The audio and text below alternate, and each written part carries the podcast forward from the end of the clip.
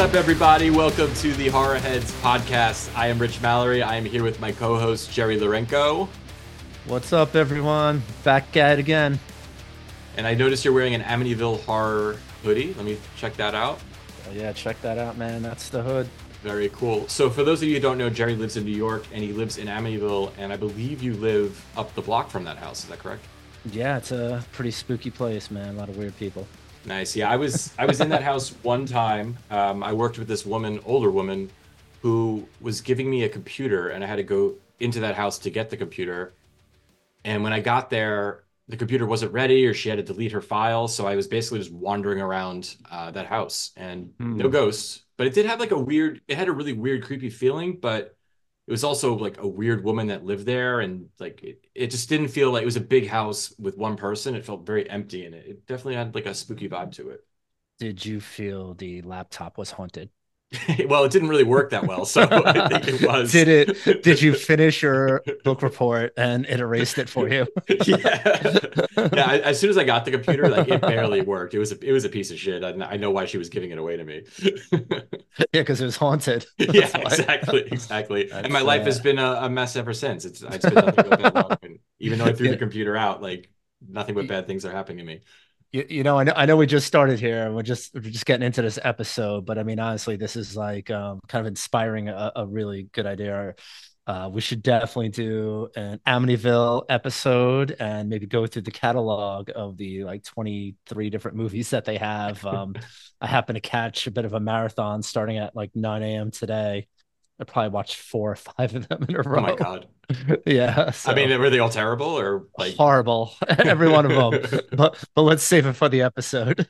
Yeah, I don't really, I don't think I've seen that many of them. The one I remember is the one where there was like a haunted dollhouse. I remember that Uh, one. uh, yeah, I mean now there's like a like a, a, haunted lamp. There's a, a a wolf. There's a, a whole bunch of different things. Is there one about my haunted computer, or do we have to make that? yes, Is that yes, and um, that woman was the co-writer, from what I understand. so awesome? Well, anyway, um, this is our second episode. We survived the first one, and we said let's do it again. Fuck it, it was fun. Just like last time. Before we get into it, we're gonna drink some bourbon, right? I Oh. mean, let's. That's why I came here. So, what do you got? What are you drinking tonight? we got something special here. Oh, Wild Turkey 101. Damn, you're looking at the burn. Pouring it right now. I'm gonna drink a little Woodford. Oh, One of my favorite bourbon of all time, though, is the double oaked from Woodford, which I bought this because it was cheaper. that looks nice. It has a red label on Yeah, it. it, sure? says Distillers Select. Mm, yeah, that is different. Yeah, Okay, yeah. well, I'm gonna drink some of it. All right, yeah, let mine chill a little bit. Well, well, cheers, man. This is great. I just want to say congrats to you. You had a big week yourself. Uh, for anyone who doesn't know, uh, Rich's new film just came out. So uh, why don't you uh take a sip and tell us a little bit about the bourbon and then about your movie? How does that sound? Yeah, thanks for the plug. I was actually like, how do I like wedge that in? But yeah, my my new film We Are Wolves uh, just released on Tubi TV. You can watch it for free with ads. It's a Oh, very yeah. Sexy LGBT BDSM thriller. I wouldn't say it's horror, but it does have some horror elements to it. I think the horror kids will like it. Um, but yeah, super, super awesome movie. You should all check it out. If you want to see something different, it's something you haven't seen before. Well, I'm definitely gonna check it out. So Hell I'm yeah. excited to see that. But damn, this tastes good. Yeah, t- tell me about it. What do you got? How, how- how's it tastes good. taste? What do you So what, what do you taste in there? on this? So this is 90 proof, Damn, which I think is a little high for a Woodford, right? Isn't it usually like 80? it's usually like the 80s. Yeah. Yeah, it feels good. You definitely get that kick. Uh, it definitely it definitely feels like a like an intense bourbon. I'm really really enjoying it. Somehow I drank half the bottle. I don't remember doing that, but I guess I did. What about you? How what do you got there? So you're drinking the the Turk? Yeah, I got this Wild Turkey 101. I mean, it ha- it packs a punch. This thing, it is fiery. It it hits with a with a- with a massive kick as soon as it touches your tongue. It's it's burning. Uh, but yet, uh, I know I said this last week, and people probably are going to think it's the only flavor I could taste, which is possible, but it definitely has a caramel kind of taste to it. It's a little sweet, and then it gets a little like kind of oaky, like a barrel at the end. So I think it's uh, a great taste. It's easy sipping, but um, you could get fucked up. So you're gonna get you're gonna get fucked up and say some fucked up shit. I'm guessing. yeah, but it, it is affordable and it's um I mean, for the price, there's there's really I I haven't found anything better than it. Um, and I don't know if anyone from Wild Turkey is out there listening, but if you want, that was a plug. And if you want to send me a check, I'll give you the address in the comments. You know, it's funny because I think we used to kind of hate on Wild Turkey without actually drinking it. I think we just always thought it's oh, it's cheap, it just like whatever. And then I, and correct me if I'm wrong, I think we went to like a bourbon conference mm-hmm. and people yeah. were talking about the one on one and like and, like so many people were talking about it as like one of their favorite affordable bourbons and we're like, I guess we'll give this a try and we didn't, we didn't believe him. And I'm going to tell you why. I think we were at some like backyard party when we were younger and we were playing some flip cup. And the uh, the team the team that lost had to do like these giant shots of wild turkey. And I think just in our young age, it was just kind of hard to process and to and to really kind of like uh understand what we were drinking. It just tasted like um like chugging down like fiery gasoline. But uh now that my uh, taste has developed quite a bit, I, I love it. But I think that might have put us on the wrong path, and we didn't think about it until many years later. Yeah, it's definitely not not a bourbon for kids, that's for sure. I think just like another thing of when I was like probably like 20 or or whatever, um, and I still wasn't really into whiskey. And I think so this guy Brian we used to be friends with gave me a bottle of wild turkey because he didn't want to drink it. And it mm. took I don't even know if I ever finished it. I think like I would have like a sip like every now and then, like to force myself, but it took me forever to get through that bottle. Now, now I would guzzle that thing in, in one episode of Horror Heads. you use it as paint thinner, like yeah. whatever to get rid of it. I just started thinking this is the most gnarly thing I've ever tasted, and maybe it was. I, also like who knows like what he did to that bottle. So. you got it. We got it with. yeah. Now and that will be uh, our inside joke. Sorry, people out there, but yeah, you definitely don't want to have anything with. You want it without. Yeah. That is for sure. All right, so we'll probably tell some more bourbon stories. I'm sure. I'm sure there are lots of them to, to tell. But like, let's get into some horror movies. So uh, before, there's a few things I wanted to talk about today. One is this new movie, Suitable Flesh, that I'm so excited to talk about. Uh, and the other is we're going to get into some Rob Zombie stuff. Uh, but before we do that, like, what if other than Amityville, have you watched anything lately? I did. I did. I did. Uh, I had a had a good horror week. I told you I watched like five Amityville movies, but yeah, um, it's a great week. but I'm definitely I'm definitely not going to talk about those. But I did check out uh, The Passenger, which is a fairly new film. It's from the uh, guy that directed The Ruins. I don't know if you've seen that like a few years ago. It's like these. Uh, it's a pretty interesting horror movie where like these people get stuck like kind of like on a pyramid and I don't know. On a pyramid?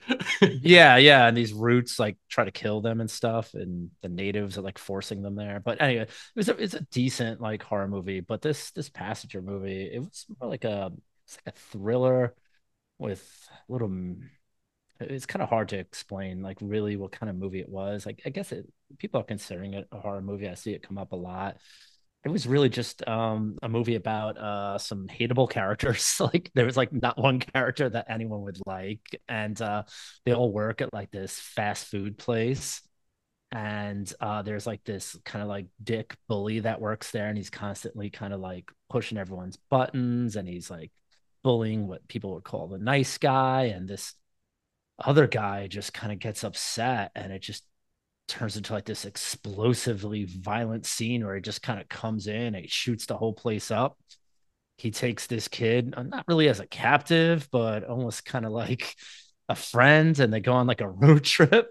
And he tries to help him, like kind of like right like the troubled past that he had. It's it's it's really interesting, and there's some some extreme violence, and there's a lot of twists and turns along the way. Um, I think I think it was. I mean, I think it was interesting, so I, I recommend it. Um, I would say check that out. Where'd you see and it? That uh, that was on Prime, I think. After that, I checked out Monolith. I know I mentioned that to you. Oh yeah, how was that? Yeah, I really want to watch that. Not what I was thinking, but it was good. Definitely like a sci-fi mystery kind of horror. It's really about like it's like it's like really I I would say it's like isolation horror. If anything, it's a one-person film. There's absolutely nobody else in the entire film, and every single bit of like dialogue or any other person in the film comes through like through a phone conversation. So you don't never you never see anyone else. You never know anyone else other than this main character but yeah, it, it totally kept my interest. And really, what it is, it's this podcaster that is also like like a writer and uh she's trying to like kind of like revamp her career she like made a huge mistake and everyone thought she was like a fraud and stuff like that so she needed like that one big hit to like kind of get back into like the world and rebuild her credibility so she heard about this mysterious black rock that shows up at people's house and it's like this whole kind of like conspiracy and she's trying to figure it out and then whoever has like this weird rock um like a lot of bad things negative things happen to them and they could die and stuff like that. It was it was good. It definitely held my interest. Very slow burn but i think it was an interesting story don't know if it paid off i'll leave that up to anyone who checks it out i i, I thought it was i thought it was good though i mean I usually like those types of movies where it's again one, maybe two characters in a room. You, especially if it's like one character, like Buried with um, Ryan Reynolds. I think it's like a great movie where you think mm, like, i never saw that yeah, I mean the whole movie is just him in a coffin the entire movie. Uh, so it's like basically he's in darkness in a, a, coffin in this confined space, and you'd think like how is this going to be interesting for ninety minutes? But it actually was really really interesting. You had no idea what was going to happen next, and uh, I would. It's not a horror horror horror movie. It's kind of more thriller, but I, I would definitely recommend that. So I watched two movies. First, I watched um, the Death Wish remake since we were talking about Eli Roth last week, and I I had forgotten the movie. I'd seen it once and, and didn't remember. And I'll be honest, I really was not a fan of it. I didn't wow. I did not like it. Yeah, I mean, and I'm a huge I love the original Death Wish, and I know this wasn't that. Like it's very different movie. It's more I don't know it just felt kind of like cartoony and more like Hollywood. And it just didn't have like the darkness that I wanted. And I know like there's some dark shit that happens in the movie, but something about it, like I don't know if and it might have just been Bruce Willis as the lead. It's just hard to take him seriously. Uh, it just yeah, I just didn't do it for me. Um, I don't know. I, I felt I found it silly. I didn't I didn't enjoy it. I don't think I'll be watching it again.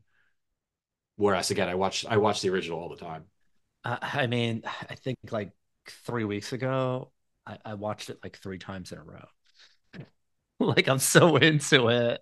And who is that? Who is that detective? What was that guy? Uh, it's the guy from Breaking Bad, right? Yeah, from Breaking Bad. I mean, he was kind of goofy, and yeah. and for me, he kind of ruined he ruined it a little bit for me because he he it was hard to take him seriously. But I think Bruce Willis did a good job. Yeah, it definitely wasn't boring. I mean, it, the movie it's a it's a ride, but it just yeah, it just didn't grab me. It just felt too I don't know. Again, cartoony. I'll go back to. And then I watched this other movie called Underwater with Kristen Stewart that I I really liked. And basically the movie is Alien. It's the movie Alien just done underwater, and it's about this group of I'm not sure what they were, but they were like I guess in the bottom of the ocean digging for whatever, like mining or something like that. And something happens and like there's a huge earthquake and the space or sorry underwater station where they're staying gets completely flooded and everybody either dies or has to like leave and they all kind of go on this trek, basically walking across the bottom of the ocean to get to um, this safe space before they all run out of oxygen. And while they're doing this, of course, there's all these like creatures and monsters that kind of, I guess, came out of the ground from whatever they they like dug up. Um, I, I enjoyed it. It was definitely like fast paced. Uh, you, you really had no idea what was going to happen. There's a lot of tension. I think Kristen Stewart is is I, I actually really like her now, and I like that now that she's made a fortune, like she could do the whatever movie she wants, and she does a lot of these weird movies. Like I really like Personal Shopper that she was in, uh, but basically the movie is Alien. It's it's like almost exact to that movie in in a lot of ways. But but I liked it. Um, I, where did I, I think I saw it on Hulu. Underwater is called. Yeah, I mean that's it sounds pretty awesome to me. That they're actually walking on the bottom of the ocean. That's yeah, that's awesome. Yeah, and it's like, like that, pitch black. They can't see other than their small flashlights. Yeah, they're all again in these spacesuits running out of oxygen, and like again, you'll see these like things swimming like uh, on top of them that are like these weird monsters, I guess. Um, until they get to like this ginormous monster at the very end, which is uh, basically like we're all gonna die well, I, I feel like I need to check that one out because that, that sounds pretty awesome. I, I didn't even know it. What year was it? You know? I, you know, I don't actually know. I think it's pretty new, so it might have been like within the last year or so. But yeah, I hadn't heard of it. I just kind of was scrolling and I was like, "What's this?" And I, I, I can't think of a really good one, but I do love those underwater movies. And I guess it's that like you're the trapped kind of feeling, Mm. like the claustrophobia of being on like a spaceship or being like on this underwater vessel that like just ups the tension even more. Because you're stuck. There's nowhere you could go. Like there was nowhere that they could go. Like they could only get to like this one space station, or I'm sorry, underwater sea station that they had to walk to. Like they're otherwise they're gonna die. So yeah, I really liked it. All right, so let's talk about suitable flesh. Um, yeah, so I, I guess I'm trying to sum up the plot really quick. And basically, there's this psychiatrist who gets a new patient who's this, I guess, college kid who his dad or someone else is trying to swap bodies with him. And Wait, what? I think I think that's what happened. And the movie is gets really confusing. And again, within the first minute of this movie, I I like I know I'm not gonna like this movie. Like I just know based on like the tone of it, the, like the music, the like camera angles, like everything about it. I'm just like I know I know I'm gonna hate this, but I said we were gonna watch this movie and review it. You had already watched it, so I wasn't gonna bail on it now. Um, but man, this was a hard one to sit through. I, I think it's getting a lot of buzz right now because it's like basically adapted from like a H.P. Lovecraft soft short story, and I'm I'm not a huge reader of H.P. Lovecraft, so I'm not familiar with it. But if this is like what his writing's like, you're, yeah, you're gonna pass. hard pass there. yeah, um, th- this was a tough one. I mean, honestly, I turned it on, and my first impression, it felt like like a made-for-TV, like Lifetime Christmas movie.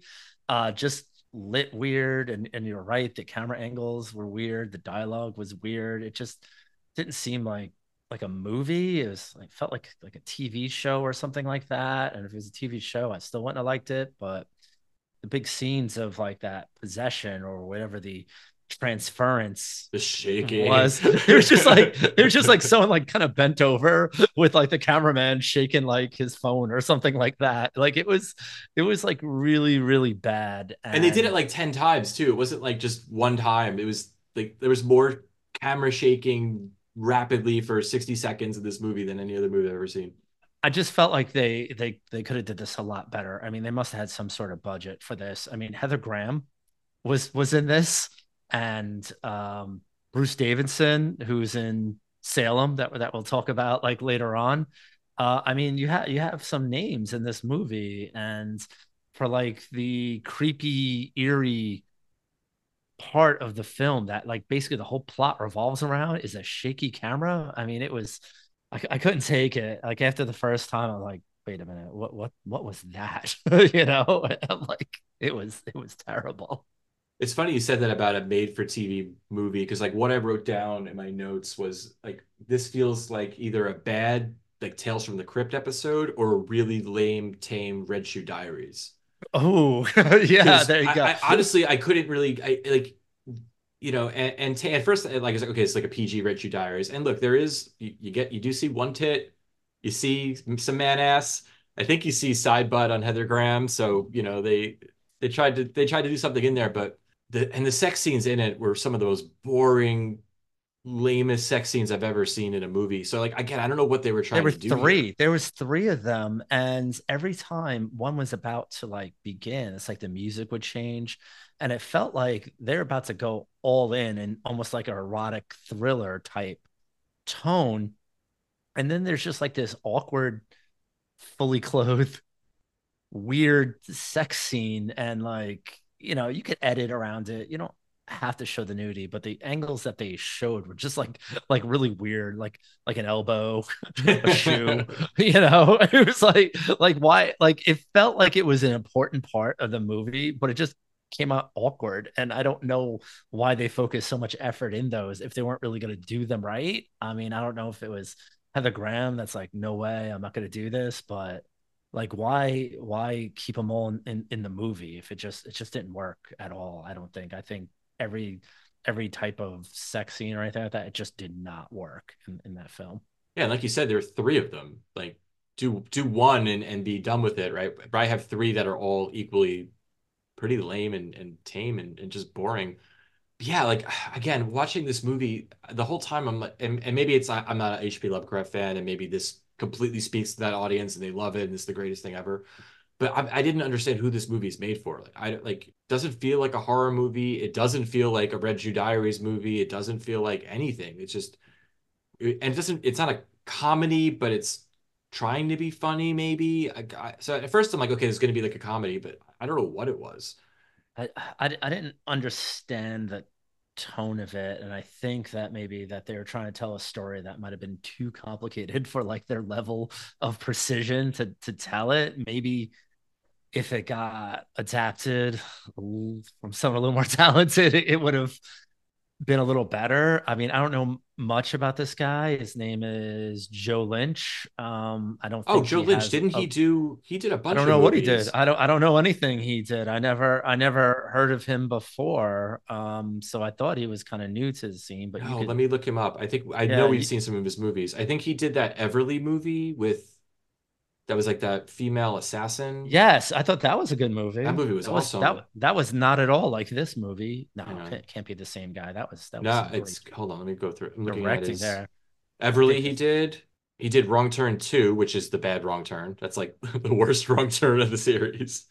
Yeah, but th- th- those are watchable though. How do you get worse? Like this is a brand new film that just came out. Like I think this is like this came out 2023, but I think it's considered a 2024 film. It's brand new. How do you how do you making a worse film? How do you get Heather Graham to star from from Austin Powers and Boogie Nights? you know, how do you get her to star in your film? And it's just like you made her look bad. You made everyone look bad.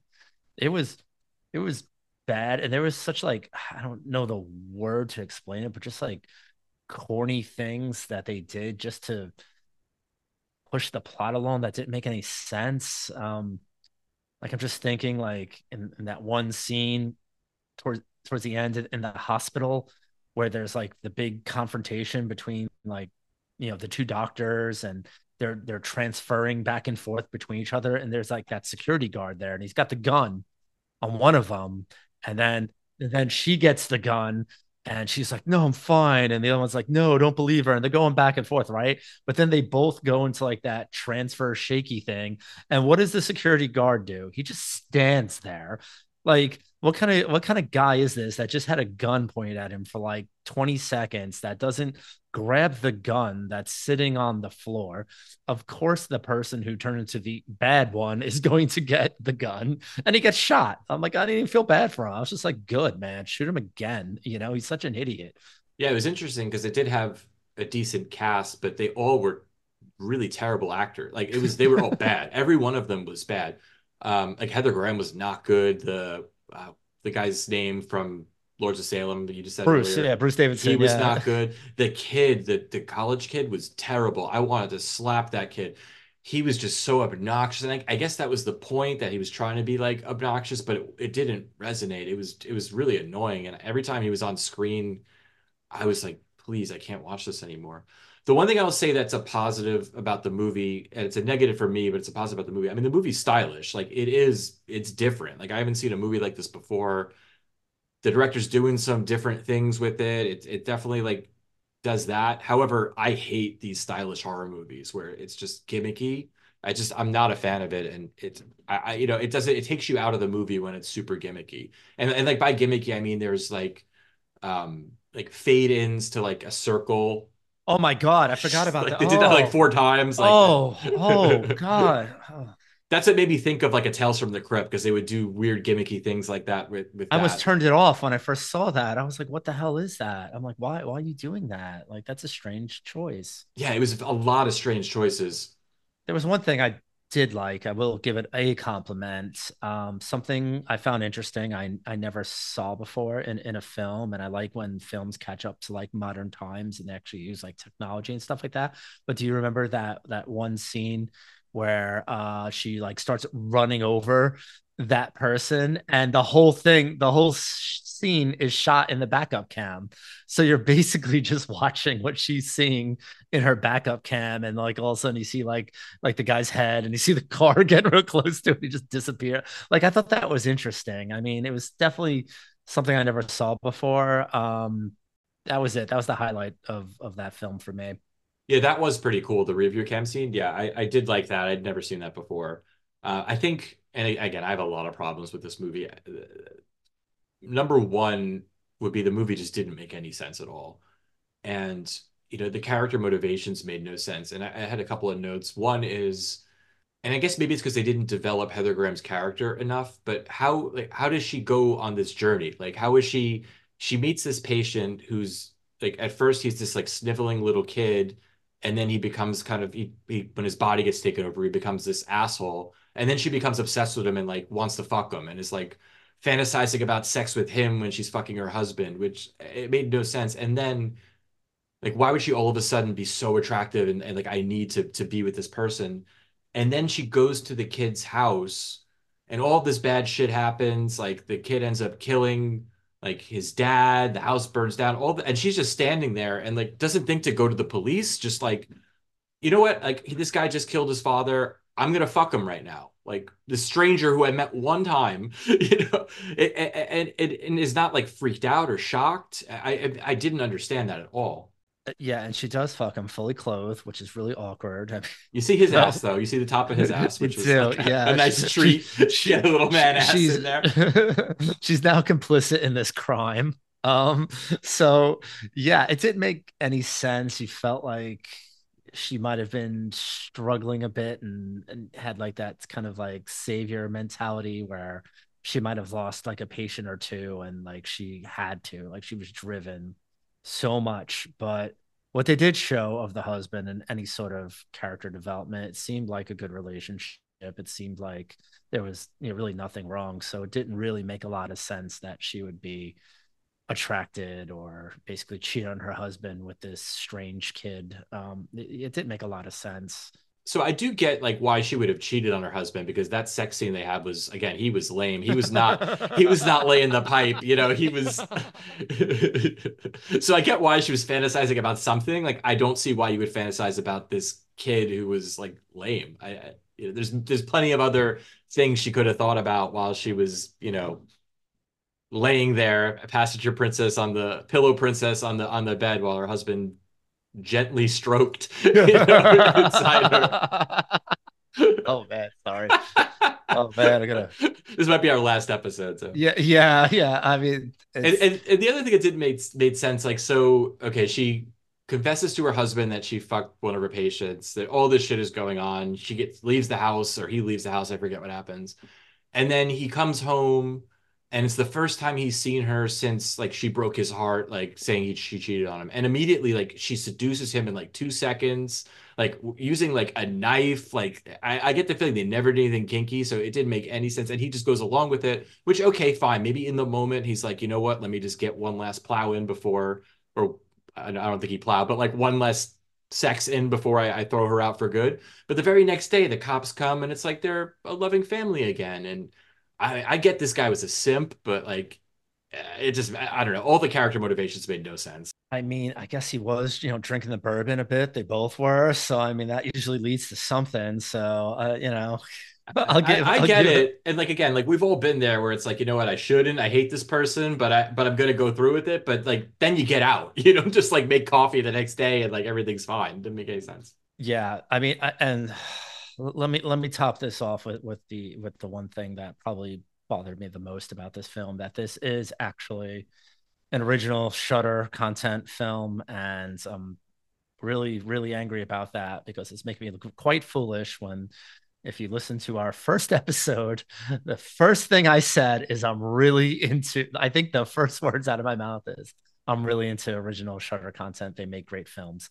I mean, I could just talk for days about all the little things that that bothered me about it, just like little odds and ends, and it just added up to just being annoying. And honestly, I, I think I paused it like five times just to see like when is this movie going to be over? I did. I'm like, too. I can't believe there's nine minutes left. But we got through it. Yeah, we got through it, man. Barely. So before we before we move on, uh, Bloody Knives zero to five. Mm. I'm giving this one a one, and I'm giving it the one because of that backup cam. That's it. I'm gonna give it. I actually, I also gonna give it a one because one tit. Again, I'm not gonna say it's the worst movie I've ever seen, but it's it's the worst one I've seen in a while. So yeah, one and one and done. What such a great title too. Suitable Flesh is a great title for a movie. I was expecting something fucking bonkers, and this is what we got. All right, so we're gonna move on now. We're gonna talk about we're gonna talk a little Rob Zombie, and um, why I thought about this is two reasons. One, because it was really fun to talk about Eli Roth and go through like a director's catalog, and two, I wanted to talk about Rob Zombie because I think we're pretty split on his films. I think the I think you're not really a, I might be wrong on this, and I guess we'll find out. But I don't think you're necessarily a fan. I think there's some movies you like, and I think the movies you like are other than House of a Thousand Corpses, which I think we both like uh, I don't think we agree on the ones we like. So I figure there's a good opportunity to kind of let's let's find out. Let's see what the different sides are. I I, I agree with you there. I do want to say I'm a I'm a fan of of Rob Zombie as the musician. I was lucky enough to see him last summer. He's he's amazing. He's he, he's really an artist when it when it comes to music. He he thinks about like you know really what the whole entire atmosphere that he's creating with with the music, the visuals, you know, the props and everything. So I definitely give him a, a lot of props for that. Uh, his movies are hit or miss for me. And I'm glad you brought that up because you didn't know I was going to do this, but we have another lightning challenge. oh, shit. I was, so, damn, you beat me because I was going to hit you so, up with no, that. I was no, gonna... I'm hitting you. I'm hitting you with the lightning challenge because you didn't know I was going to do it. damn. Oh, yeah. Before we get to that, I just, I just want to talk about the music. And I'm not a fan of the music, I would say. However, if a song is on of his, I vibe to it. And I'm like, that's dope. Uh, I would never put it on by myself. Like I would never just put it on. But if you put it on, or if I'm in the car or somewhere and I hear it, I'm like, okay, I get it. I get it. And, and his music videos were always amazing and visual. So, all right. I said that. Hit me with it, you fucker. uh, it'll probably be more interesting if you do it. So that's, okay, that's, right, probably, cool. that's all probably right. why. so we'll find out soon enough why. All right. Lightning round. I'm going to hit you. Okay. Uh, House of a Thousand Corpses. Thumbs up, thumbs down. Uh, Devil's Rejects. Down. Um, uh, Lords of Salem. Up. Uh, Three from Hell. i Gonna go up. 31. Down. Halloween. Down. Halloween 2. Down. Is that it? Is that all of them? I, I don't Monsters. think we saw the monsters. Um, yeah, monsters. That's it. Down. Yeah, actually, so I don't think we're that far. Well, no, we are that far off. Okay, so for me, for me, I'm just gonna give mine really quick. So do, House do of, it. House Thousand Corpse. Up. Devil's Rejects. Up. Not as more, not as up as I used to be after rewatching it, but I'm gonna say up. Halloween one. I'm gonna I, I'm gonna say up, and I'll explain why mm. later. Halloween two. Down. Lords of Salem. Down.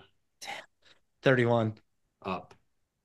Three from Hell. Used to be down on the rewatch. I'm up now. Mm, interesting. The monsters. I didn't see it. Damn. So so we are split. So I think we'll have a lot to talk about. Yeah, it's it's it's funny too because uh, again, like I on some of the movies again, I, I was a bigger fan of when I than when I rewatched it. Like Devil's Rejects, I always really liked, and then I rewatched it and I still really like it. However, it's it's definitely like a flawed film, and there's a lot of things I don't like about it. I don't like he inserts a lot of different asides and like humorous scenes and it, it just didn't it takes away from the movie. And i, I kind of get why he did that because the movie's really dark and fucked up.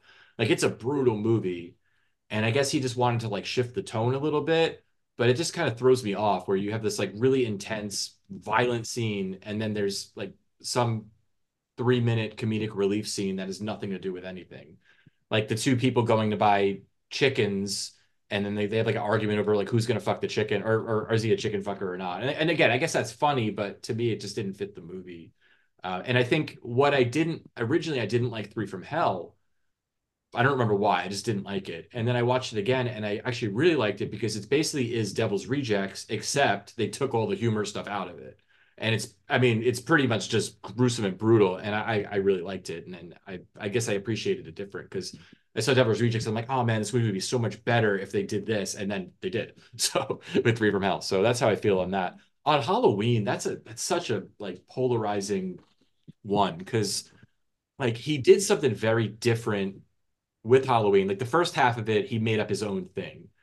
The second half of it basically is Halloween just done his way. And uh, you know, I do I do like it. I hate to say I do like it. The more I watch it, the less I like it though, because I do get very bored in that first half with the kid like it it does I, I it just it never used to annoy me but a lot of the dialogue just annoys me the white trash kind of humor that he kind of uses, I, I, don't like appreciate as much. But once that movie gets going, it's it's pretty brutal and violent, and uh, you know, and especially when you compare it to the recent Halloween trilogy that they just released over the past few years, which I think are all three films are awful in my opinion, or just not interesting to me. Like I know there's an audience for that, but I found them all incredibly boring. And compared to those, I think his is way better. But that's you know, a lot of people are, are feel very different, and I, I get why.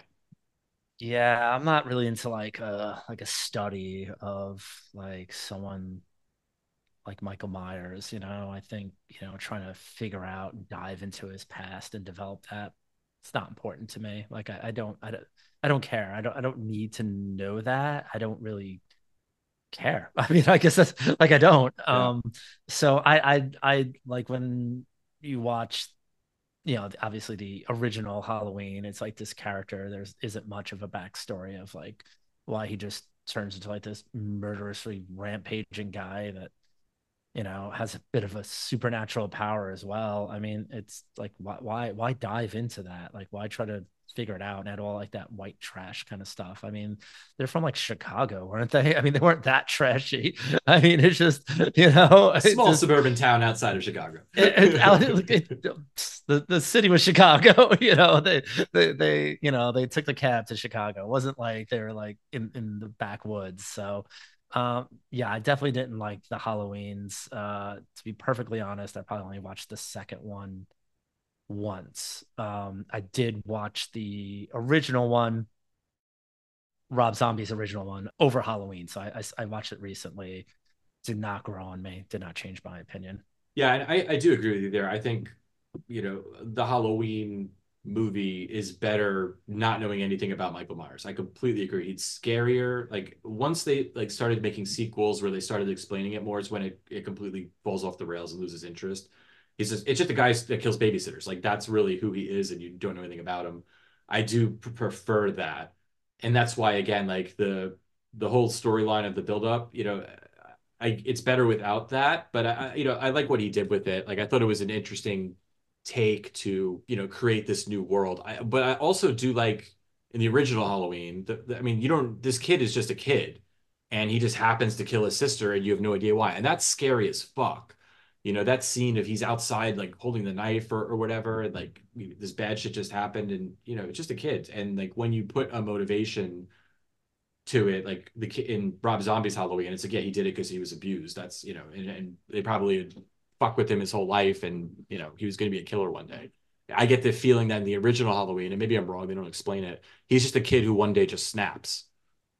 That's what i always thought. Yeah no and, and uh, i'm more into that yeah i don't love it i like it and i, I do think he was a fan of the original which helps because a lot of times when people make remakes they have no idea what the original is they're just a hired gun that's going to make this movie and i do think he was a fan and was trying to make something for the fans however again i think you, you know, it's Halloween. It's hard to touch that, right? It's hard to it's hard to remake a classic like that uh, and and and and to add to it without pissing off a lot of people. So I get that. I mean, honestly, I'm I'm sure he watched Halloween thousands and thousands of times throughout his whole entire life and really wanted to like pay homage to it. But looking at his other films, I'm really surprised he took on Halloween because it's not you don't see a lot of like those references and Easter egg type things in his other films where you clearly see the other films that influenced him in his other movies. You just don't really see anything taken from from Halloween, whether stylistically, storyline, anything at all. But you could clearly see like his affection for like Texas and, and oh, yeah. things like that and it's like wow, why didn't he take that on you know it's like like that seems more his style and and i think him applying his storyline to something like you know leatherface and that family would fit so much more than trying to adapt his style to to halloween. And, and maybe that's why it didn't work because like honestly like everything that rob zombie does is, is a little trashy. It's a little gritty. It's a little white trashy. And that, that that's not what I felt when I watched the original Halloween. Just didn't seem like that type of family or you know they seemed like upper middle class people honestly I wasn't I didn't believe it I guess it wasn't believable to me but his style definitely could have fit something else Yeah, and and you know we're going to talk about his other movies now in like a second, but I mean w- one thing I love about Rob Zombie, he does have his very own style that no one has touched, and it's it comes through in every one of his movies. And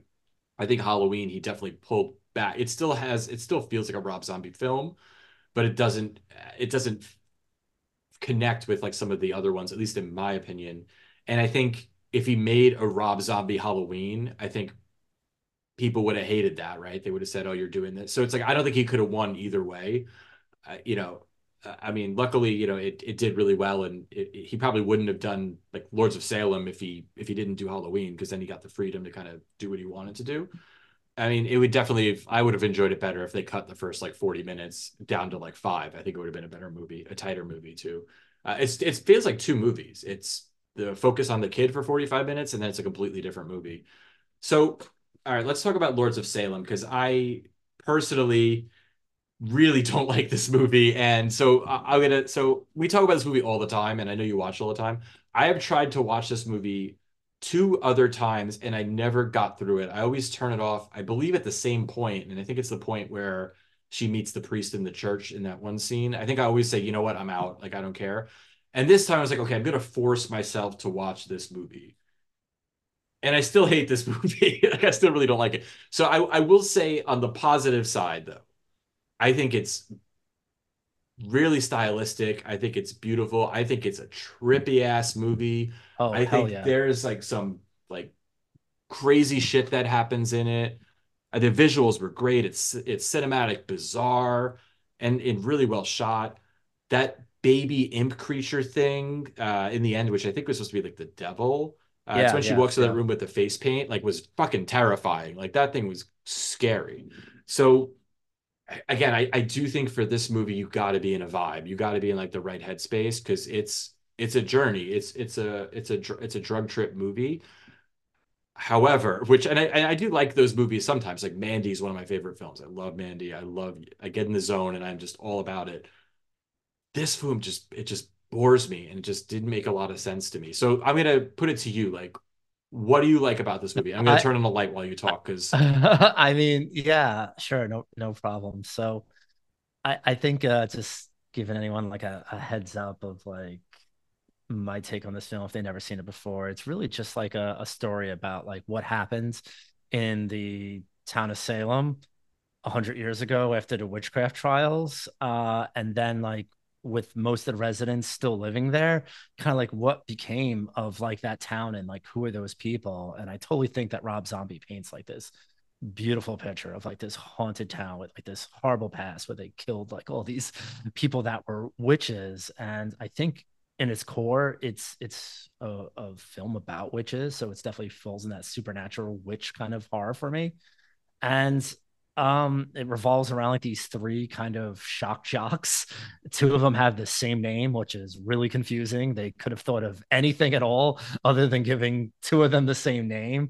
But really what happens is uh they talk a lot of shit while they're on air kind of like some people i know and Although uh I I hated all of those scenes where they were DJing. Like I was like, who would listen to this program? They are so with the sound it was shock jock it was I I shock don't jocks I know yeah he was like trying to make fun of something. Like I I get what he was trying to do. Unfortunately, they do it like I think three different scenes. Like he could have done it in one.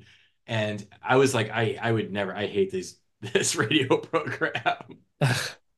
Yeah, I mean, I didn't mind that. I, I like it. It was a good build up to basically to say that these people are really involved with music, and you know, the the mysterious gift is a record that is delivered to them specifically from a group called the Lords, and it's really interesting. And so basically, Heidi, who's played by Sheri Moon, puts on this record, and a lot of strange things start happening. It basically possesses all the women in the town and it's it's cool. I mean, there's there's a lot of things involved with this movie. I mean, there's like uh, a curse, there's uh, a possession, there's a devil, there's you know a lot a lot of things going on to it uh, that he tries to cover, and I think he does. I think he does it well. Um, I love how he stylized the movie. I mean, there's like times where it's just like monochromatic and then there's just times it's just so bright and clear and colorful but anyway, what, what, you know, I, I I like the film. I think I think it tells like a really interesting story. I do like how it develops Heidi, the Sheri Moon character. I like I like her as a character. Um, we could discuss whether or not we think that she should star yeah. in every Rob Zombie movie. Do the roles always suit her? Probably not. But I think that this kind of like older woman who had like a troubled past with like drugs and alcohol I think this suited her well. Uh, clearly, she was a descendant from like you know the Reverend that that burned all the witches, which is really what ties everything together. Uh, I'm not really into trippy horror, um, so I do turn this movie off as well. But that doesn't mean I don't like it. I watch the first hour and 10 minutes of this movie all the time because I, I do like the vibe. I do like the setting, you know, it's cold October day, you know, in this cool town with these strange characters and they're they're going through something. Um it's funny you say that because like the last I would say the last 20 minutes of the movie just feels like again like a music video almost where it's just lots of different imagery and just weird shit and some of it really fucking gross um like when she gives birth to that weird like centipede creature thing like yeah it's it's disgusting. And i mean it's not a bad thing but yeah the last i would say like the last act or last 20 minutes like there's not even a lot of dialogue i don't think if i remember correctly. It's just a lot of weird things happening which to me again like if i'm like if i had taken an edible i probably would have really been into this movie i tried to watch it sober which might have been my mistake but i think if i do try to watch it again i think i am going to watch it on some kind of substance so i can kind of get in the vibe of it it's funny. One of the things that you said that you like about the movie is actually what I didn't like, in that it it does try to cover a lot, and I felt like it's a little all over the place, and I had trouble following what actually the the main plot line was because there's a lot of different things, and, and none of it, in my opinion, gets fully developed. And I did I do think I read that he didn't shoot the whole script um, for whatever reason. Like I think it was originally even more bloody and violent, and I think uh, he had to make a lot of last minute changes due to various things. Like I believe there was one actor he cast who didn't audition, and the guy showed up the set basically blind and not knowing any of his lines. So they had to like rework this whole character. So I think a lot of things happen where he didn't actually get to shoot the full movie that he wanted to, based on what I read. So maybe there was intention to, you know, build out some of these things more, and it just it just didn't ever come I, to, to truth. I think they really wrapped the whole entire story together when the Bruce Davison character, who's Francis Matthias, he's the author, goes to speak to the other author uh, about that song. And uh, they're going over uh, the Reverend's um, diary. And I, I, I think when we find out that there's like the witches you know left left the curse on the town and basically they say that uh, Reverend Hawthorne's bloodline is will be the vessel of the devil's child that will inherit the earth. So basically, that is Heidi. You know, the Sheri Moon character. You know, her last name is actually Heidi Hawthorne.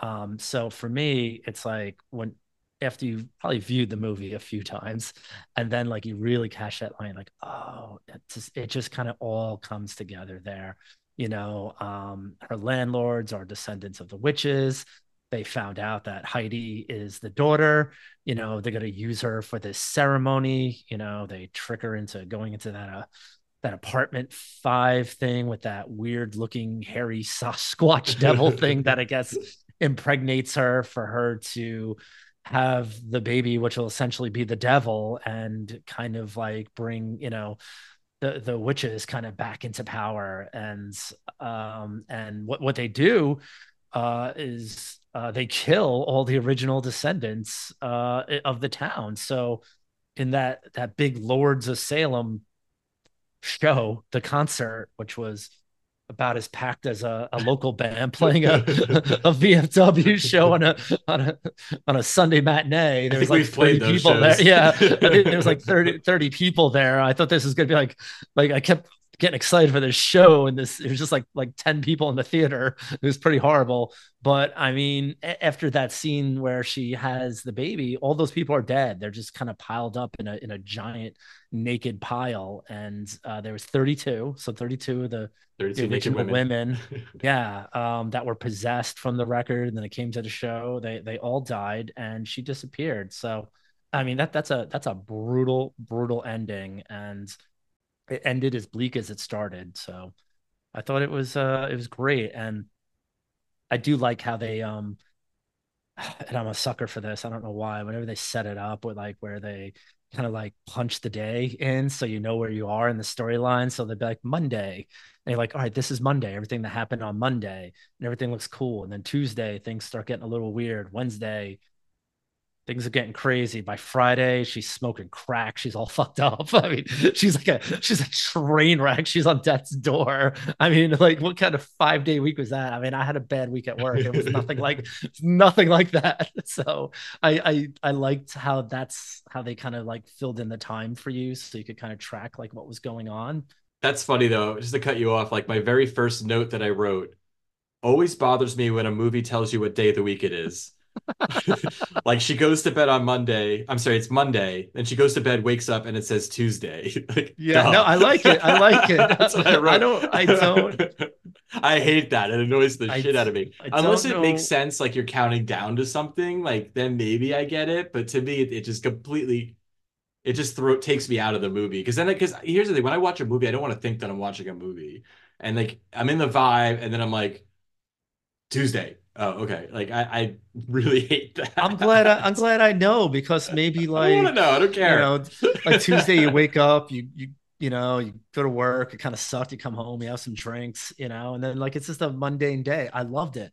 I love when movies include things like that, and that's that's how some of you know the the scenes went. You know, they just kind of went back to her apartment, you know, ate some pancakes, listened to some records. I mean, like that's my life you know? That's like there's there's nothing off from like what i would do on like a tuesday. So i i really like that. I, I connected it with that yeah i mean look i will give it another another watch again just to see if it makes sense to me this the fourth time i try to watch it but uh, I'm, I, am shocked here because you're normally you are way more into trippy horror than I. I know, I know. I, I, think there's just a few things about it that I just really don't like, and, and like some of the other notes I, I wrote this movie always makes me tired.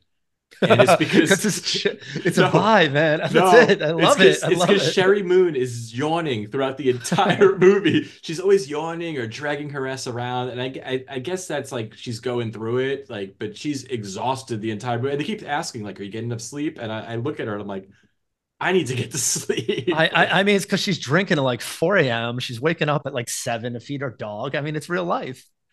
I think too, like I think I would have liked, and maybe they did, and I just didn't catch it. I think they would if they did a little more with her addiction.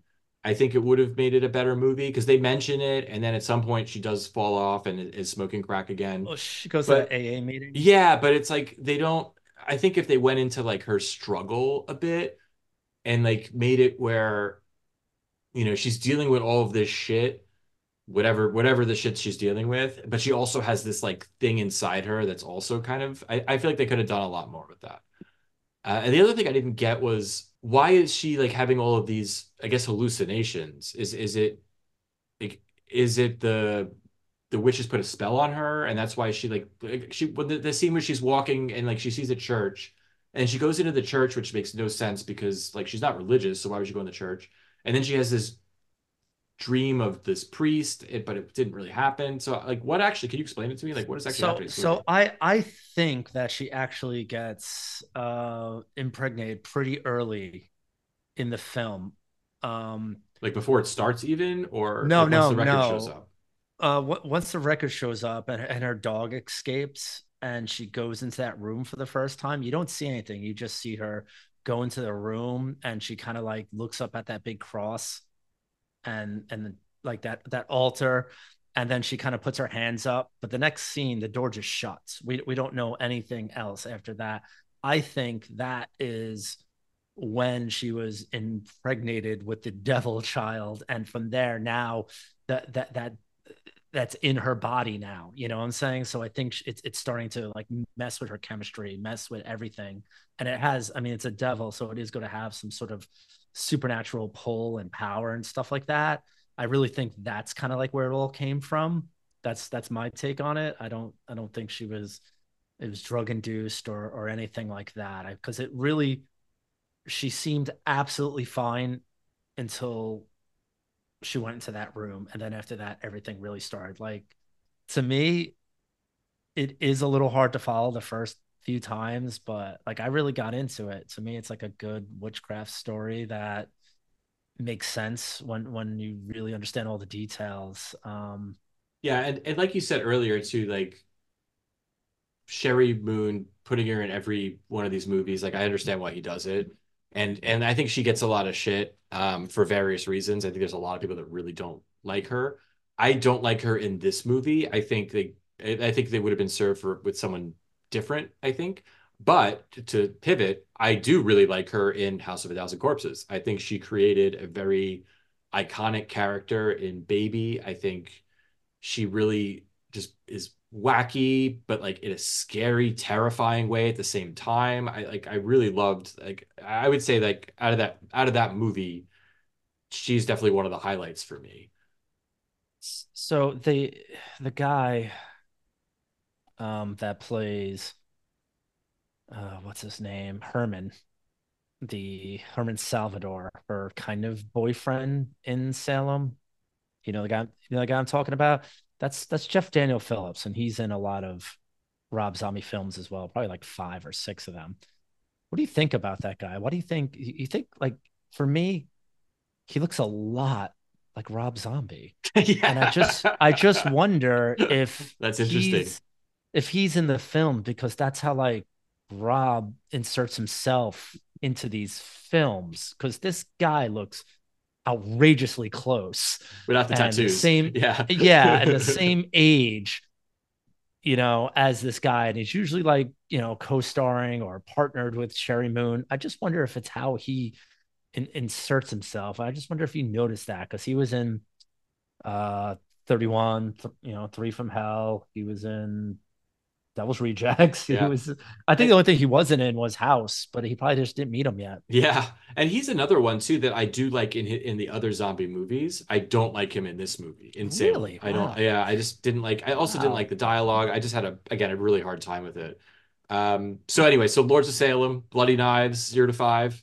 It's not a five for me. It's it's very very close. So it's a four. Wow. Okay, give you that. I'm gonna give it I'm giving it a 2.5, which is more than I would have given it a year ago. and that's because I do think it's it's visually beautiful and interesting. And maybe I'll like it the next time. Maybe maybe we'll do an anniversary edition where I watch it again and, and talk about it. I, I hope so because there's a hundred percent chance I'm gonna watch it again. so anyway, so let's talk about House of a Thousand Corpses, the movie that started it all. So I do, I think just like Cabin Fever, I might be wrong, but I believe we also might have gone on the double date to see this one in the theater. I know I saw yes. it with you. I don't know if there were females present. Hopefully there were. Um, this, this, yeah, yeah, this this one worked out for me. yeah, and, and look, this movie, and again, watching it now I, I've always been a big fan of this movie. It's definitely a flawed movie. Um, you know, there's a lot of things, and I think Zombie will say that too. I, I don't think he likes this movie. I think he felt it was a bit of a mess, and uh, it is. It is a bit of a mess. I think it's a beautiful mess, though.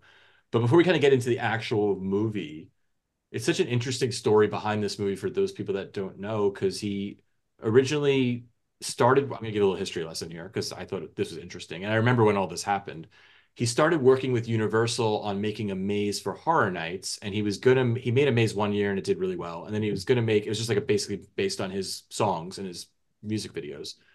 And my cat right now is going ape shit, and I'm trying to keep him off the keyboard. now he's biting me.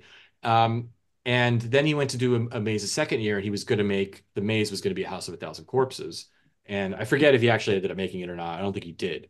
But while he was talking to them, they said, okay, would you like to make a movie? And he's like, yeah, I'll make a movie. And this was the movie that he wanted to make. And he shot the movie and it ended up getting an NC 17 rating, which was a death sentence. So Universal said, no, we're not releasing this movie now. It's too violent. Like, we don't want it. It's too weird. Uh, we don't like it.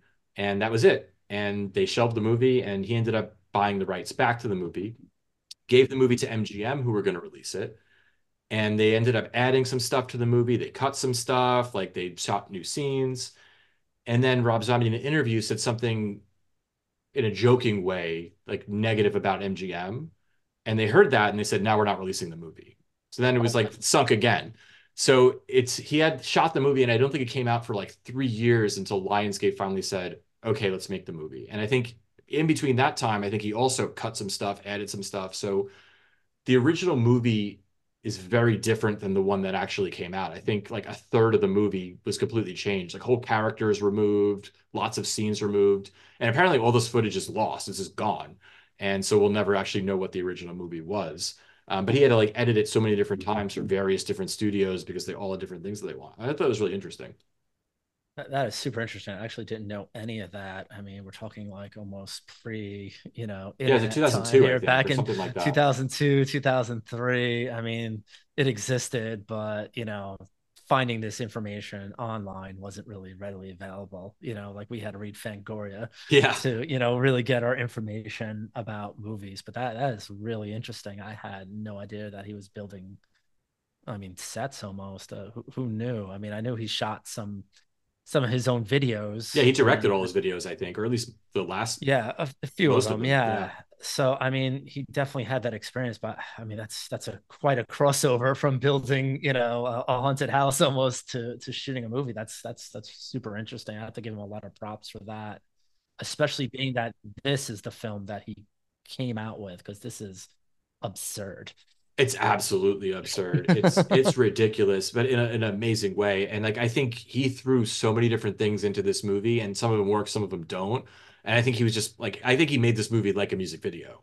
Um, you know, just lots of different weird shit, and it, it's it's very Rob Zombie, and and I, I really appreciate that. Like he had his own style, and no one has ever done a movie like this, for good or bad, whether you like it or not. Like there's nothing that looks like this, feels like this exists like this and i love it. It was refreshing to see it for the first time because it was so different. It was i'd never seen anything like this. And even watching it now 20 plus years after it came out it still is like pretty groundbreaking.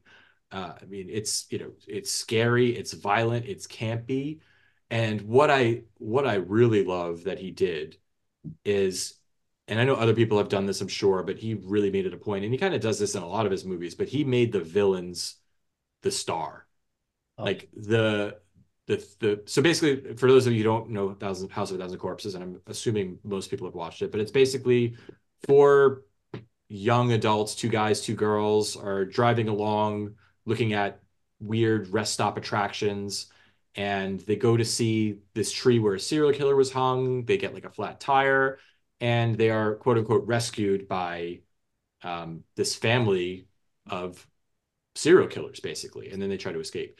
And the four characters are like just I, actually think the two guys are pretty interesting. The two females are completely bland and could be anybody but you really don't care about them. You really don't. You really care about the killers and you want to see what what they do and you know there's no hope for these four young adults i guess for lack of a better word and that was what universal really didn't like also. They're like you can't make a movie like this where the villains are the focus. Like no one's going to want it. We want to see more of the kids. We want that's who the story is. And he's like no no one cares about the kids. Like i'm making something different. And i really like that. I really appreciate that. Because you know i mean most of us we all cheer for the killer right? That's why we uh, watch cheer, friday cheer 13 for, cheer for the bad guy. Yeah like you know and like yeah. so that's what he was he was doing here except it's like multiple killers and multiple crazy people. And it's just i i think just an awesome story so speaking of the killers, like what are your what are your thoughts on them? Like do you have a favorite of the of the group? I I would say I think earlier I said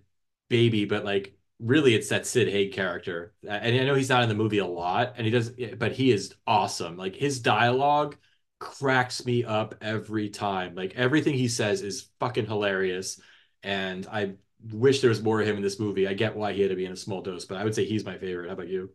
I mean, yeah, that that opening scene, um, dark and stormy, rainy night in October, that blue filter, it just looks so crazy. Those guys bust into his gas station. I mean, he he's cold. I mean, that that Captain Spaulding is cold, man. And it's like you you wonder as as you watch the movie, is he some is he like a somehow you know affiliated with this family or is he just like a, a psychopath that lives in the same town as this family? But yeah i mean i do like him um the firefly family uh, that's hard to say firefly mm. family.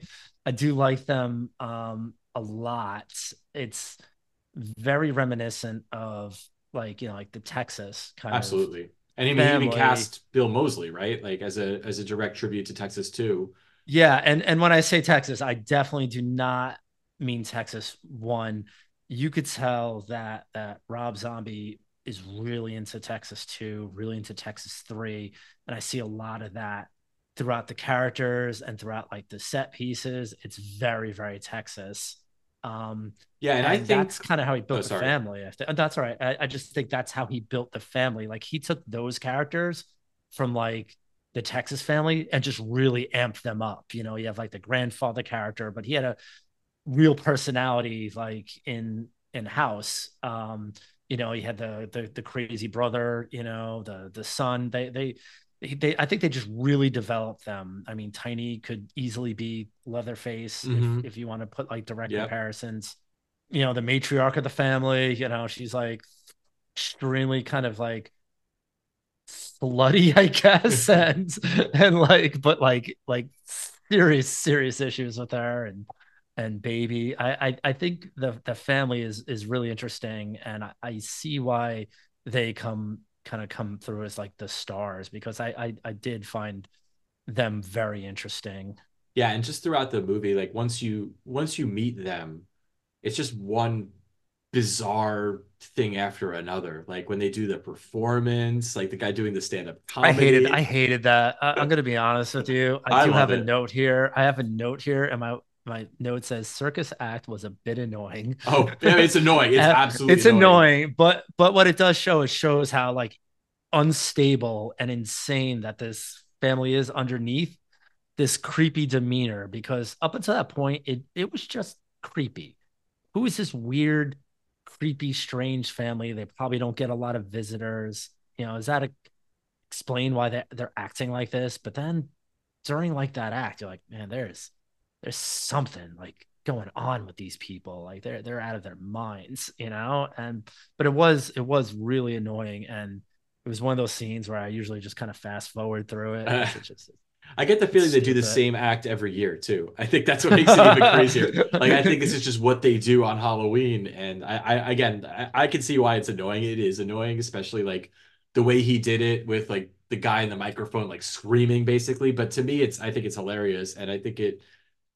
I don't know. I I, I just like to seeing the the two guys in the crowd like just kind of laughing it up and like having fun with it. And the two girls, and it's like this, like that would be us. Like, oh, this is the fucking best shit. it's probably us at House of a Thousand Corpses. Yeah, probably us. Yeah, I mean, yeah, yeah no, who totally. hated that movie. They're probably that like, was, why did yeah, why did our boyfriends take us to see like, this fucking movie? yeah, uh, I'm, I'm, gonna tell you what one of my favorite scenes was was right after that was was after that like kind of circus act where uh, things are kind of getting a little creepy. So they're trying to leave in their car, but the but the gate is is closed. So so Jerry gets out to to open it, and that's when um Otis and Tiny they're kind of just hiding out like in the scarecrow stands. Terrifying. And they just cut and they just come down, and you're like, oh my god, how'd you how'd you think of that? And they just get like violently attacked and pulled out of the car. But the fact that they were just sitting out there waiting in the pouring rain for this exact moment yeah. to attack them I mean, oh god, I just it was shocking and unexpected and really I mean, it's almost like Scooby Doo, where like you know, the, the the person's sitting there waiting all day and night to scare someone, and then finally someone shows up and they could scare them. Yeah, because um, actually, I mean, when did like they that. when did they actually go out there to do that? Because they must have done it earlier, like, and had to know that at some point the people were going to yep. leave because it's not like they have phones that they get text and say, "Oh, they're leaving now." Like, yeah, they're exactly. out there for hours. I mean, it was a it was a terrible winter night, and yeah. they were just sitting there on a scarecrow stand, not moving. Yeah, acting like scarecrows, waiting for them to try to leave so they could like ambush them. I thought I thought that was that was really cool, and um, just kind of winding back a little bit just with the with the look of oh, yeah. of this film i mean there were so many scenes that were just like so crystal clear, but then he switches it to make it look like gritty and raw. And I don't know if he shot it like what 16 millimeter or something like that. It looked different a lot of the scenes, but um I never really saw that in, in a film before where you're like mixing like kind of like filming styles. Totally worked for me. I'm definitely a sucker for like that high contrast saturated look. Yeah. I, I love it and that was probably like one you know the first times i really enjoyed it and that just kind of reminds me of like argento mm-hmm. you know so you, you could kind of see like that argento influence that he was probably really thinking about like for the look of his film and then when he kind of switches over to like that more gritty look you see like that Tobe hooper and yep. i just i really like i'm like man this this guy is a fan and he's doing things that he knows we like as a fan. He knows that we watch Argento. He knows that we are watching like Tobe. He he knows it, and and he's like kind of like like making his own style out of blending those is brilliant at the time. I mean, no one else was doing that in 2003. Yeah, I mean, it almost feels like six or seven different music videos, right? That you just mm. kind of put together. And I wonder if, again, keeping in mind that he did reshoot a lot of different stuff and like you know went back and, and was tinkering with it a lot. And you wonder if like that like the different looks is because of that or if that was kind of originally like i don't you know it's hard to tell like what was for which cut and what wasn't. Like i don't even think he knows at this point. Uh, but yeah i agree. And the, the production design i mean this might be like one of the craziest production designs i've ever seen in a movie. Like everything is there's so much to look at and it, it, there's so much going on and and it must have been so much fun to build those sets and just to build the house or getting to again the very last i guess 20 minutes of the movie when you actually get to the house of a thousand corpses. Like that was wild. And you know like i have mixed feelings yeah i have mixed feelings about that scene in general because it just plays a little weird and the movie does tend to drag in some points and i kind of feel like by that point it starts to drag and you have this big climax with the final girl. Um so it's like but it's it's visually super cool um, just seeing all the different elements and like just knowing that like okay there's this family of killers but they're not even the real threat. The real threat is underground and you didn't even know about that you know? And that to me is just absolutely terrifying and like really cool. Like was i did not expect that. Like I, I mean at at the time we think about like leading first time we saw the film you don't know what's going to happen next. Leading up to that film it's uh, the police raid where they they figure out that you know there's something going on with this Firefly uh, family and uh, they're going to show up there and investigate but really Otis is is getting the jump on them and he already knows like like what's going to happen. So they're taking care of business and if you remember that one scene and that I mean in the theater was I mean it about the gunshot to the head what scene yes where where he basically you know he gets the jump on the cop the cop's standing there. He knows he has a gun to his head, and there's some like music playing. Then the music stops. It's like 30 it seconds. Stops. Yeah. Yeah. I mean, it stops. And you're watching it at home, it has an impact. But when you're watching it in a theater and there's 200 people in there, and it, it I mean, it was uncomfortable. Silent. Yeah. And you're like, all right, what's going to happen now? I mean, you think you know what's going to happen, but you don't know when it's going to happen. And then boom and you just like you heard like gasps like people were just like blown away and you're like holy shit what all in slow motion it's like what what did i just see i mean that was i mean it was horrific and you're like damn you know, what did i just watch that feels like the end of the movie and you don't realize that it's just like the middle of like act two. Yeah. like you just you just don't you just think that's that's it. And that was the the climax the move they're gonna go have a party. They're you know the whatever's to happen they're to do it again to the next people that that show up. You don't have any clue that there's like this insane perverse underworld where this doctor is still operating i mean it's it it was crazy and and that underworld scene that really reminded me a lot of uh texas two as oh, well. Absolutely. Just, just the way they they put it together. And um Earl Firefly was down there. So Which one was Earl? So he was the guy with the axe. He was the cool guy oh, with the axe. Yes, so he yes. he was he was the he was the husband, the father of in the family that went crazy and set yes that's right set the house on fire. I mean, he was just down there working for uh, Doctor Satan, you know. I mean, and funny funny story that I read. So apparently they used a real axe in that scene, and apparently the actor could not really see in that suit, so he was just swinging the axe, and luckily the actress did not get killed. But oh my god! And I don't think Zombie I mean, knew that the guy couldn't see until after they did it. I, I like it, I mean, I don't know how he wouldn't know. The whole point of the character is that he couldn't see. I know. That's how she got away. I know. I know. I, mean, I don't know how true that is, but that's what I, I read. Uh, so yeah, like mentioned, it's interesting you say how that feels like the end of the movie. And to me, the movie really does start to drag after that. And and why it and why to me it drags because like crazy shit happens. Like it doesn't just get boring. Like the next, the very next scene, like the guy's wearing like a suit of flesh and like like really fucking with the the the people that are left. Like you have the whole Doctor Satan scene.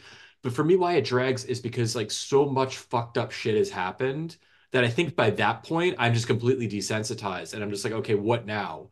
And and like it and it does, it gets worse. Like it ratchets up like the movie gets more fucked up as it goes along but i do kind of get to the point where i have a little bit of fatigue by that where i'm just like i'm exhausted right now because like this is a ride. And and you know that's not to say it's bad. It, like it's to, to me i do kind of tend a little bit like i start to wander a little bit.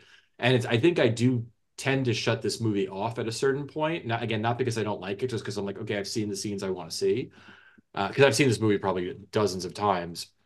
But that's how i feel about it. It kind of feels like it's like the real heart of the movie is that like that first half basically. And by that point i'm like kind of over it but i don't know. What do you think? I mean to find out that the the legend you know the local legend isn't like a legend that it's, oh it's super story. cool yeah. Um i always forget the the mother's name but when she tells that that story about how earl you know set the house on fire like you don't really believe it. And it's just like all of a sudden they end up down there and everything they said was true. It, it is a sensory overload when you get down there. All the red lighting, there's nothing but like skeletons and an odd waiting room of patients that are like being experimented on. And there's a whole colony of, of people he was trying to make killers from. And it really only worked once, which was with with Earl was his only success, if you want to call that a success. It was a lot. It was a lot to take in. Um, I thought Dr. Satan was was a brutal, brutal character. And it's like, you know, it's like you went through like all this, all this whole night, and now you really are you're in hell. You know, it's red, you're underground. It's like it just kind of has like that element that like it's not going to happen for you today. You're you're you're in hell, and and this is and this is where you belong, and it's going to get worse because as soon as soon as they went down there, you're like, nah, it's, it's not going to work out too well for them. And I'm a little surprised he ended with a survivor. Uh, Texas one, I guess. You know, you have to have something to kind of lighten it. You know, you come outside, it's daylight, you survived. Um, yeah, it is weird that she got out because you know you you get the feeling that no one's ever gotten out and there's nothing special about her. And even getting that Earl can't really see and he's just blindly swinging this axe, like he, come on, he's been down there for. He's a killer. He's been yeah. down there forever. Like he knows where he killed things, all those people. Yeah, but, yeah. but she just happens to get away. Uh, it just to me didn't make any like that was I could have done without that. But I, you know, I get it. Like, and he wanted to have that twist ending at the very end, which was cool. I, I, um, I, hate I hate the twist ending. I never believe it. It never works out for me. Um, you know, it's like just just end it. Uh, same thing when I watched 31 the other day. Same exact thing with a weird twist ending. I agree. I could have done without just, that. Just end, just end yeah. it. Just like let it end. She got away. Fine. She got away. It makes no di- like it's like that Jaws kind of thing, or like the you know, Friday the 13th, the, kid comes out of the water. It's like you, you don't need to get another scare in. You literally had like an hour and 40 minutes of of torture, blood, and like some of the most gruesome scenes you've ever seen. It's like like we don't care at this point. We're not rooting for anyone at this point. Like, yeah. Who cares, you know? So why didn't you like 31? uh, you're not gonna like why I didn't like 31. I, I didn't like I didn't like the killers. I really, all stupid. of them, are just like I, I, thought they were kind of lame and and like like I uh, I want I wanted to like them, but I think they just were played a little too over the top, where they weren't scary. They were just kind of comical. Um, the you know the the Hitler Spanish um small person guy, uh, that was it, it was just it was like it wasn't funny and it wasn't scary. So like, why should I be scared of this guy? Yeah, I agree. It was really over the top. I, I think just I like this type of movie where you know like a survival yeah with a bunch of different killers almost like a game show like i think i was telling you like like that slashers movie like i just I like slashers i do like that i yeah. just love that style of movie in general and it was cool to see like another one um, I, I do think the first like 40 minutes can be completely cut out, like because it's not that interesting. The dialogue's not that good, and I, I get they're developing the characters, but to me, it's just like I'm just bored right until they actually get to the place with the killers. Uh, I I think I also probably could have done without Sheri Moon in the lead. I think she's fine. Um, like she's not bad in it. I just don't think I don't really care. I, she's not that interested. Like I, I here, I guess that's my problem. Is uh, well, I guess it's like any other Rob Zombie movie, right? None of the protagonists you give a shit about at all. Um, yeah. You know, so you are kind of rooting for the killers here, and I guess if you don't like the killers, then what's the point? Because there's no one else is like redeeming that you want to root for.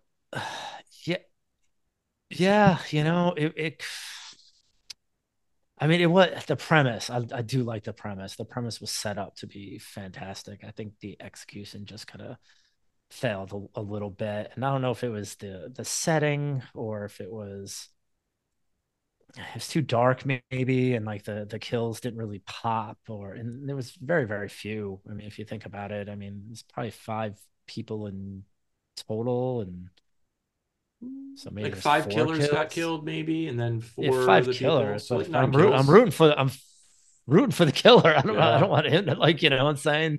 And I even think the way that the killers went down were, were a little little bit weak.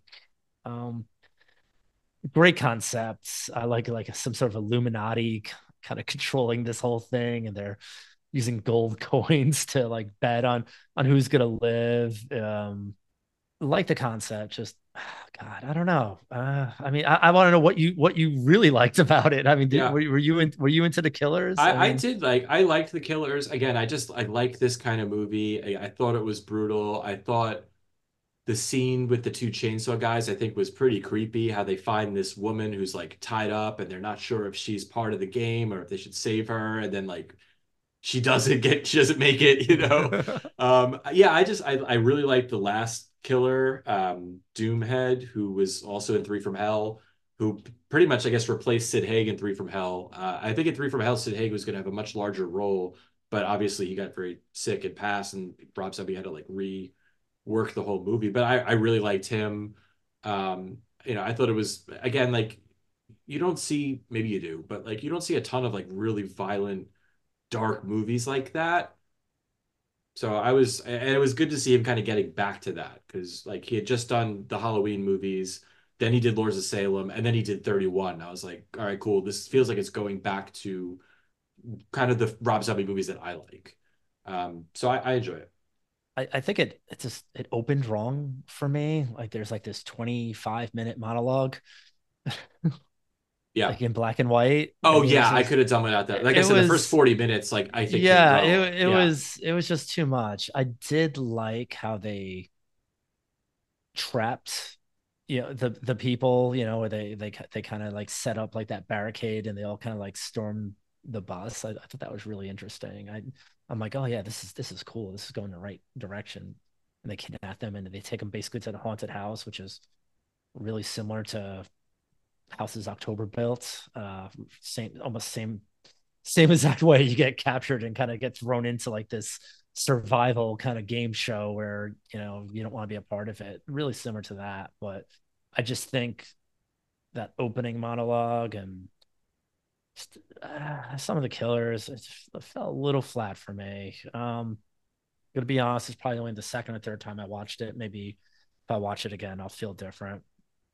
I saw I was reading just doing research on Rob Zombie and stuff like that, and there was one reviewer that said Rob Zombie's trying to make like horror movies like Tarantino would, except he's not Tarantino. And I'm not a fan of Tarantino in general, but I thought that was interesting. And I kind of felt like when I think about like that monologue, almost seems like something that like maybe Tarantino would do in a movie. Yeah. Um, but anyway, like I, now that like I read that, I'm trying to think through like other examples of of kind of like how he puts together his movies if they are like reminiscent. I mean, maybe Tarantino's an influence, who knows? But I think Rob Zombie's biggest influence, I think, is Rob Zombie, right? I think it's you know, I think they're also pulling from the same movies because Tarantino loves those '70s grindhouse movies, and as as does Zombies, which is very clear in, in these movies. So, I mean, I guess I could see the correlation. Yeah, you could tell he grew up with that and like a lot of like that free kind of like horror theater that was like on public access. Oh yeah. Late at night, like Nightmare Theater or like a I don't know if you have it, like a Svengoolie that we that we have. I don't know if yeah. you have that over there. yeah, we, I don't have like, I don't have cable, like so I don't. Saturday, but I know what it is. It's, yeah. it's like public. It's like it's public access almost. Uh, it's like Saturday nights, just some ridiculous host and plays a usually a D level movie. yeah, my dad loves Svengoolie. Actually, he will Saturday night Svengoolie night. I think he also watches Nightmare Theater too. I think Friday night's Svengoolie and Saturday's Nightmare Theater. He was so your father smokes a lot of weed. Is what I'm getting from this. so so to wrap it all up, let's get back to to House of a Thousand Corpses. So Bloody Knives. What do you got? Zero to five. Let's say it five. Five. Wow. Five. Yeah, I can't. I can't go that high. Modern classic for me. Something I'll watch the rest of my life. Yeah, I'm I'm close. I can't give it a five. I'm I'm actually going to give it a four point five. And get a five, man. Get a five. I can't. I can't. Just because it, again, it is. It does kind of drag in parts for me. I feel like it it could be a little bit tighter. Um, it is a little bit all over the place. But again, it's it's like no other movie I've ever seen. I love the movie. I it's I don't I wouldn't say it's like a perfect movie in my opinion but love oh, it. man. All right. No, that's that's good. I, and, and I'll take that. gotta keep it real. Five. Yeah, I'll I'll, I'll I'll do that. You know, that's that's that's fine. Uh, I'm I'm gonna stick with my five. Um, I'm, st- I'm still kind of like mulling over this Tarantino kind of thing. You know, where. Yeah, I think they look. I think they have similar influences. So yeah, it, it yeah, makes it's, sense. sticking with me, he's like, like a master of like that genre, and it's like I don't is is zombie a an auteur of horror. I don't I don't I don't know. You know, I for me he makes too many mistakes to to like he has I think out of all his movies I like two. so uh maybe maybe three. So I, I don't I don't think he rises to that status as far as like director level of being like like a master. Um, I think there's very few, but it's it's an interesting, it's definitely interesting. I think he tries. Yeah, I definitely don't think he's a master. I think again, even though I do love a lot of his films, I do think that, again they are flawed. They're not perfect. I think again he does his style of film really well. I think his what his like problem is, in my opinion, this is me just nitpicking. He just tries to do too much he throws too many ideas and he just throws them all into the movie and some work some don't and it just to me like there's a lot of in every one of his films there's just a lot of stuff where it's like i could do without that i could do without that i could do without that that was awesome i could do without that that was really cool so like i think he just has i think it's his writing maybe just be all over the place feel that anyway all right well thanks everybody for hanging with us I am going to finish this bourbon and enjoy the rest of my night. All right. All right. Be well. Cheers